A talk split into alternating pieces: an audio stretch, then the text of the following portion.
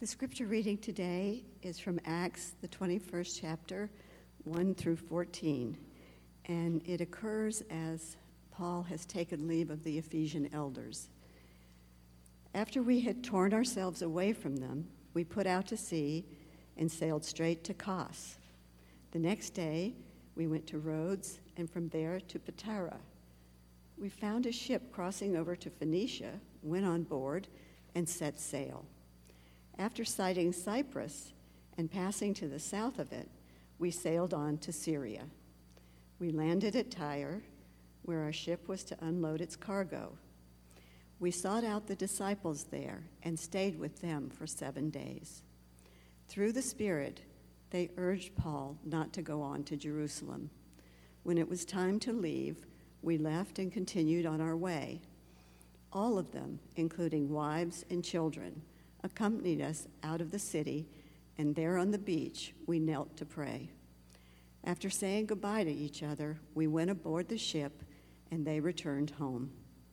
We continued our voyage from Tyre and landed in Ptolemais, where we greeted the brothers and sisters and stayed with them for a day. Leaving the next day, we reached Caesarea and stayed at the house of Philip the evangelist, one of the seven he had four unmarried daughters who prophesied. After we had been there a number of days, a prophet named Agabus came down from Judea.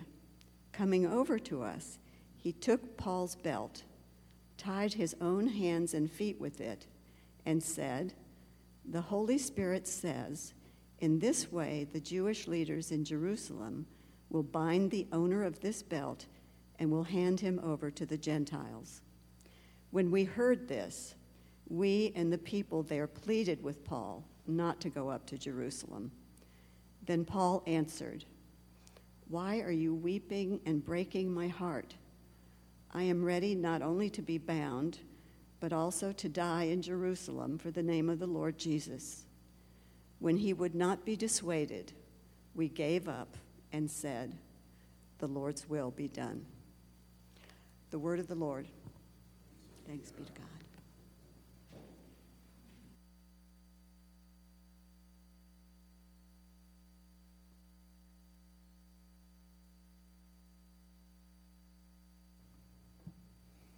Do you see the problem here? On the one hand, the disciples are pleading with Paul not to go to Jerusalem. And it says that they, they say this through the Spirit of God. God seems to be leading them to get Paul not to go. And then a prophet speaks a word. It says, through the Holy Spirit, that Paul will be bound by the Jewish leaders and handed over to the Gentiles if he goes to Jerusalem. And this leads other Christians to plead with Paul not to go.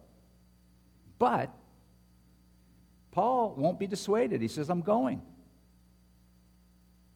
Finally, everyone ends by saying, Well, the Lord's will be done. What's the Lord's will? For Paul not to go to Jerusalem or to go to Jerusalem? To not go into danger or to go into danger? When do we know a course of action is the Lord's will? When people who are all truly of the Lord are praying and seeking God, but just see it differently.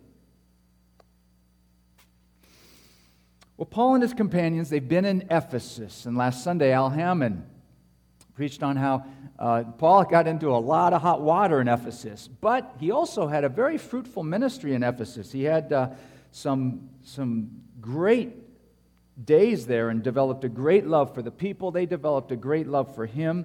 Uh, we have a letter that's addressed, right, to the Ephesians in our New Testaments. In the book of Revelation, the church of Ephesus is, is talked about. Paul stayed there about two years. That's about as long as he stayed anywhere. And in our passage this morning, we find 10 different places named where Paul hits in his travels. If you read that passage, you'll just notice all the names, all the places. The man did not stay put very much, he got around. And after leaving Ephesus, he goes to two different islands. Uh, Paul didn't just go to the big and glamorous places, Paul also went to those small, out of the way, less populated places as well. The first island mentioned, I think I'll use this map over here today. I got my green pointer again. There's Ephesus. And the first island he goes to is Kos, right there. It's, it, it's a small island in a group of islands, the smallest in a group of islands called the Dodecanese Islands of Greece.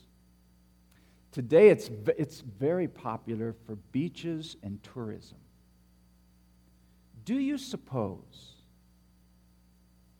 that Paul and his companions just wanted to get a little R&R, a little beach time by going to Kos? I mean, why do you need to go to Kos, huh? Then they set sail to Rhodes. And here is Rhodes. This is the big island in all this, these islands. This is off the coast of Greece. And, and here is Rhodes. Um, Rhodes was the home of the Colossus of Rome, which was a statue of the Greek sun god Helios. It was erected in 280 BC, and it was at that time considered one of the seven wonders of the world, of the ancient world.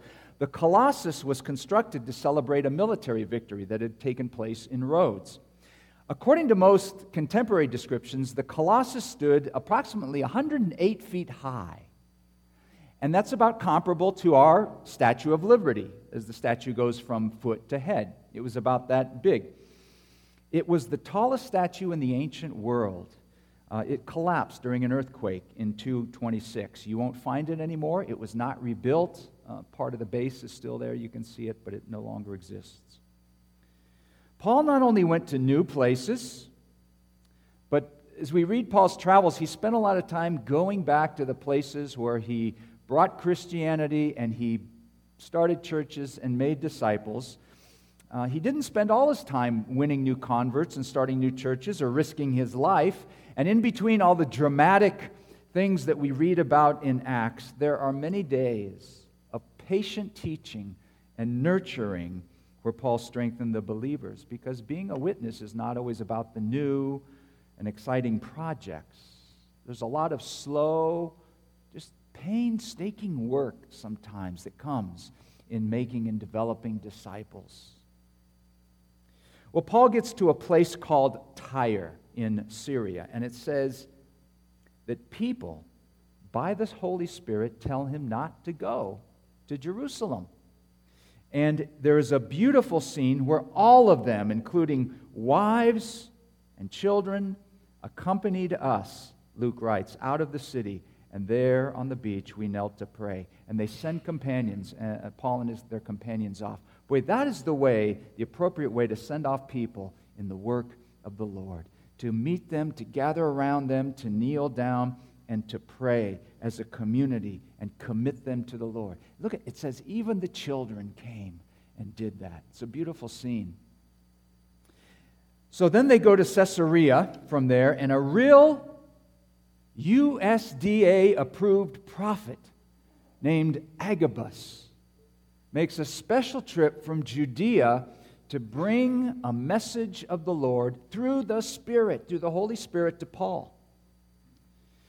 And Agabus acts out this prophetic word, taking Paul's belt, and Agabus binds himself, and he says, In this way, Paul will be bound and he will be handed over. How much clearer can you be? It was a visual word, not just a spoken word. Now, this is the second time that the church, through the Spirit, has told Paul, You might want to turn around. You might want to rethink this whole thing of going to Jerusalem. Paul says, No way. I'm going. Paul's even willing to die, he says. Not out of spiritual heroics, not to prove himself, but he says very clearly, for the name of the Lord Jesus. And the people say, Well, the Lord's will be done. But do they say that scratching their heads? I mean, sometimes the Lord's will be done is all we can say when we're perplexed by the circumstances. We may even say that in resignation, saying, well, I don't know, I'll just say it. Who's right? Who knows the will of God here? There are many voices that speak through the Spirit to Paul that he should not go? Or is Paul right? Or is Paul just a stubborn fool? Know, figuring out the will of the Lord is not always a crystal clear path. There can be a lot of head scratching, and the biblical story, a lot of stories in that, that make up the biblical story, is never really all boxed up and neat and tidy with all the loose ends tied up and no tension or mess. I would even say that the will of the Lord is not one thing, it's not always one thing. God gives us freedom to choose. And sometimes people who truly want to please the Lord can go any number of ways. He allows us to do that. And to be sure, whatever path we choose is going to have its own consequences, but He lets us determine that. And God can work His will for us through whatever path we choose. Disciples want to do the will of God, don't we? We know that Jesus taught us to pray, Thy will be done in the Lord's Prayer. Jesus said, Not everyone who says to me, Lord, Lord, will enter the kingdom of heaven, but only the one who does the will of my Father in heaven. Jesus said, Whoever does the will of my Father in heaven is my brother and sister and mother, my family. Jesus said one time that his food is to do the will of him who sent me and to complete his work. Doing the will of his Father was literally Jesus' nourishment. He says, That is what I feed off of. And in Gethsemane, we know the scene well, don't we, where Jesus prays to the Father that this cup would pass from him, meaning that he wouldn't have to go to the cross. But nevertheless, he prays, Yet not my will, but your will be done. And Paul writes in Romans, do not be conformed to this world, but be transformed by the renewing of your minds, so that you may discern what is the will of God, what is good and acceptable and perfect. When our minds are changed from the values, from the patterns of this world, and they are renewed in the Lord, we're better able to discern, to know what God's will is. We see circumstances, we see life, we see things in a different way with these things, here, here's some other thoughts on living in the will of God. I think discerning the Lord's will is an art. You kind of learn by going and get the feel of it. And yet, we, we have to, we can't just read about it or hear about it. We have to do it. And, and as we try to live our lives with God and honor His will, we begin to recognize His will more and more. We learn the will of God by paying attention to the little things every day that we're faced with, and then I think the big things begin to come. Also, I think to know God's will presupposes God is real. Don't think we're going to know God's will if, if we don't think God is real, or that He can't speak to us, or that He doesn't want to speak to us. He doesn't hide His will, He wants us to work in relationship with Him to discover it. And the discerning person is a praying person who takes God seriously, who is genuinely concerned for God's involvement in his or her life. If someone's casual, someone's indifferent, I'm not sure God's going to speak to that heart. We have to truly want to do what God wants and accomplish his will and be open to being led by the Lord. Knowing God's will is not earned, it's a gift. It's a gift. We don't have to work for it. We have to, we have to work for it in the sense we, you know, you're in relationship with someone and you're praying and you're seeking, but it's a gift. And thank God the Lord doesn't always ask us to be right. No, He doesn't. What He does ask us to do is to be true to our understanding of His will as much as we can attain it, and then just walk in that way. And trying to know the Lord's will happens with others. It is never an all by myself thing.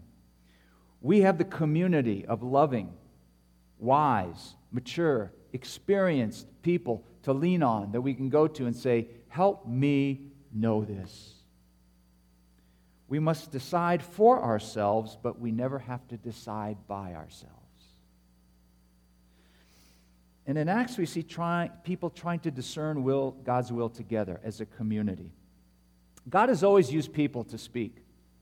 In the Old Testament, he uses prophets. In the New Testament, he uses prophets and others to speak his heart. And you know what that does? That puts God's word at risk. Because someone could be wrong, someone could claim to speak for God and be unfaithful, someone might distort that word. But I think God's willing to take that risk because he wants us to be mature partners in what he is doing, mature partners with him. I mean, sure, the Lord could intervene miraculously, right? And just send us a message that is so clear that, uh, you, you know, maybe send an angel or just in some direct way where we don't have to seek anything. But that would require less faith and less struggle on our part. And those things are necessary to mature as Christians in faith. I think when the believers in Acts hear Paul's insistence that he's going to Jerusalem and they say, the Lord's will be done, they aren't saying that they have it all figured out. They aren't saying that they even understand it. What they are saying is that we will live by faith in this. They believe Paul wants to do God's will. They're willing to trust what God is doing, even as they kind of scratch their heads. Sometimes a decision is made in a church or with a body of people, and different people land in different places as to what God might want, what His will might be. We see that with the believers, we see that with Paul here. There may come a time when we just finally have to come to a decision. And in humility, in humility, recognize we don't know everything or even most of God's plan for someone, and we just have to start asking God to carry out his desire for their lives or for our lives. I mean, how many times in my life have I said, Lord, I don't know where this is going. I don't see how this adds up, but I will trust you and I will walk in faith on this, believing you're with us.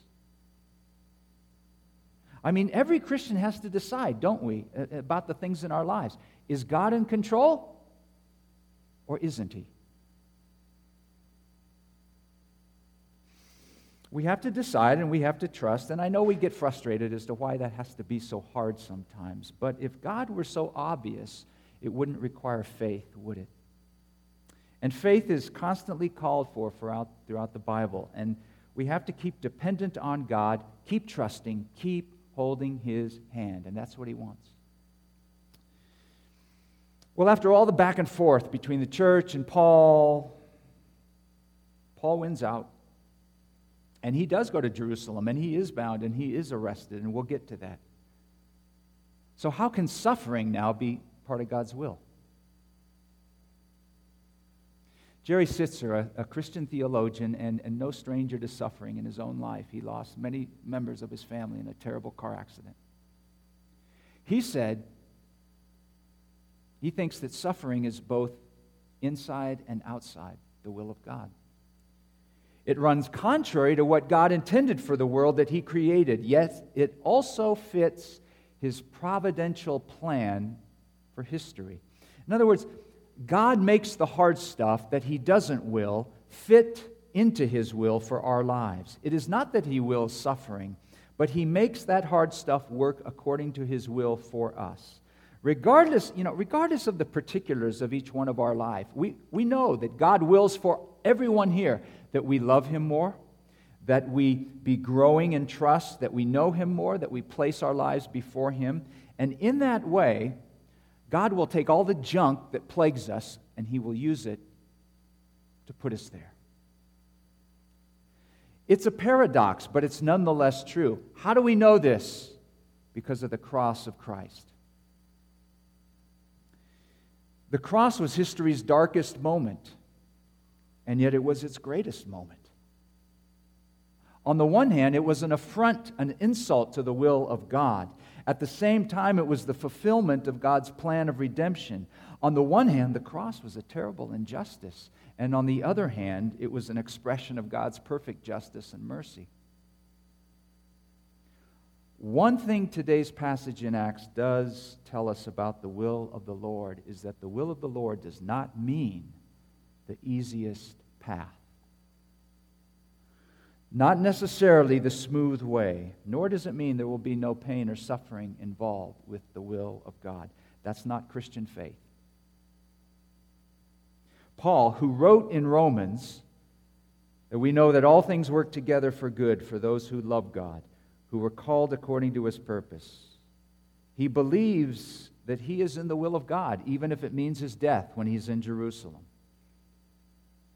I read the book of Acts. We've been reading the book of Acts, and it's all about the Holy Spirit, isn't it? All about the work and the coming of the Holy Spirit. And God works so powerfully in some of these stories, and He works so directly. And I say, man, where did that go? How come that's not happening? How come I don't see that? But then I read, and even though the Spirit moves so strongly, doesn't end sickness, doesn't end suffering, doesn't end rejection or evil or injustice or ignorance those things were still happening. And the pressure and the stress and the suffering some of those Christians, first Christians, went through was tremendous, tremendous.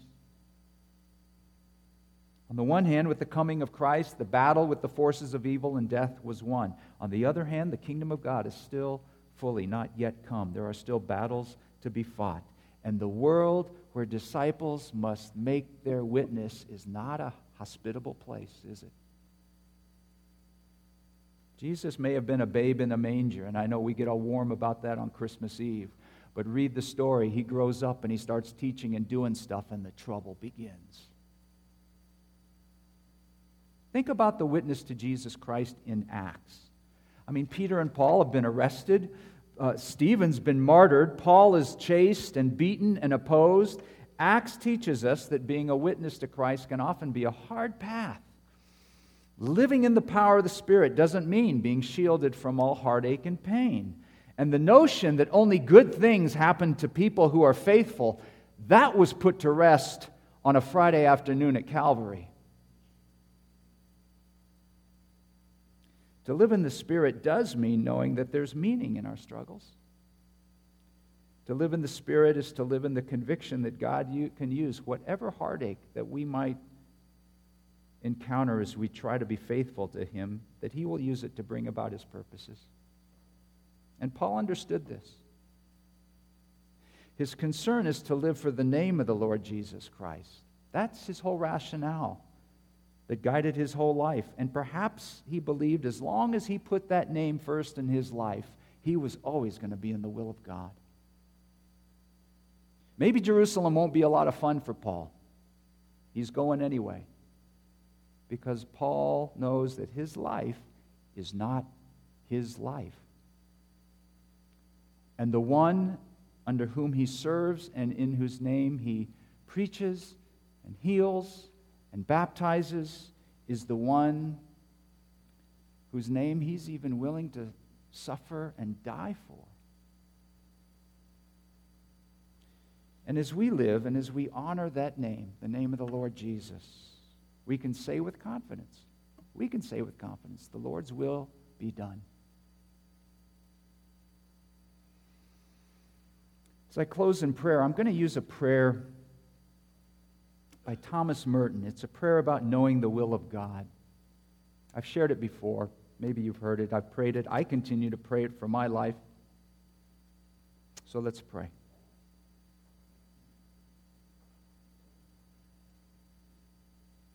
My Lord God, I have no idea where I am going. I do not see the road ahead of me. I cannot know for certain where it will end.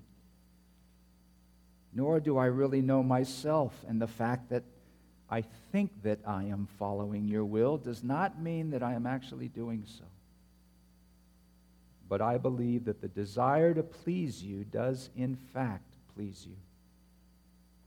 And I hope I have that desire in all that I'm doing. I hope that if I will never do anything apart from that desire, and I know that if I do this, you will lead me by the right road, though I may know nothing about it. Therefore, I will trust you always, though I may seem to be lost and in the shadow of death. I will not fear, for you are ever with me, and you will never leave me to face my perils alone. Amen.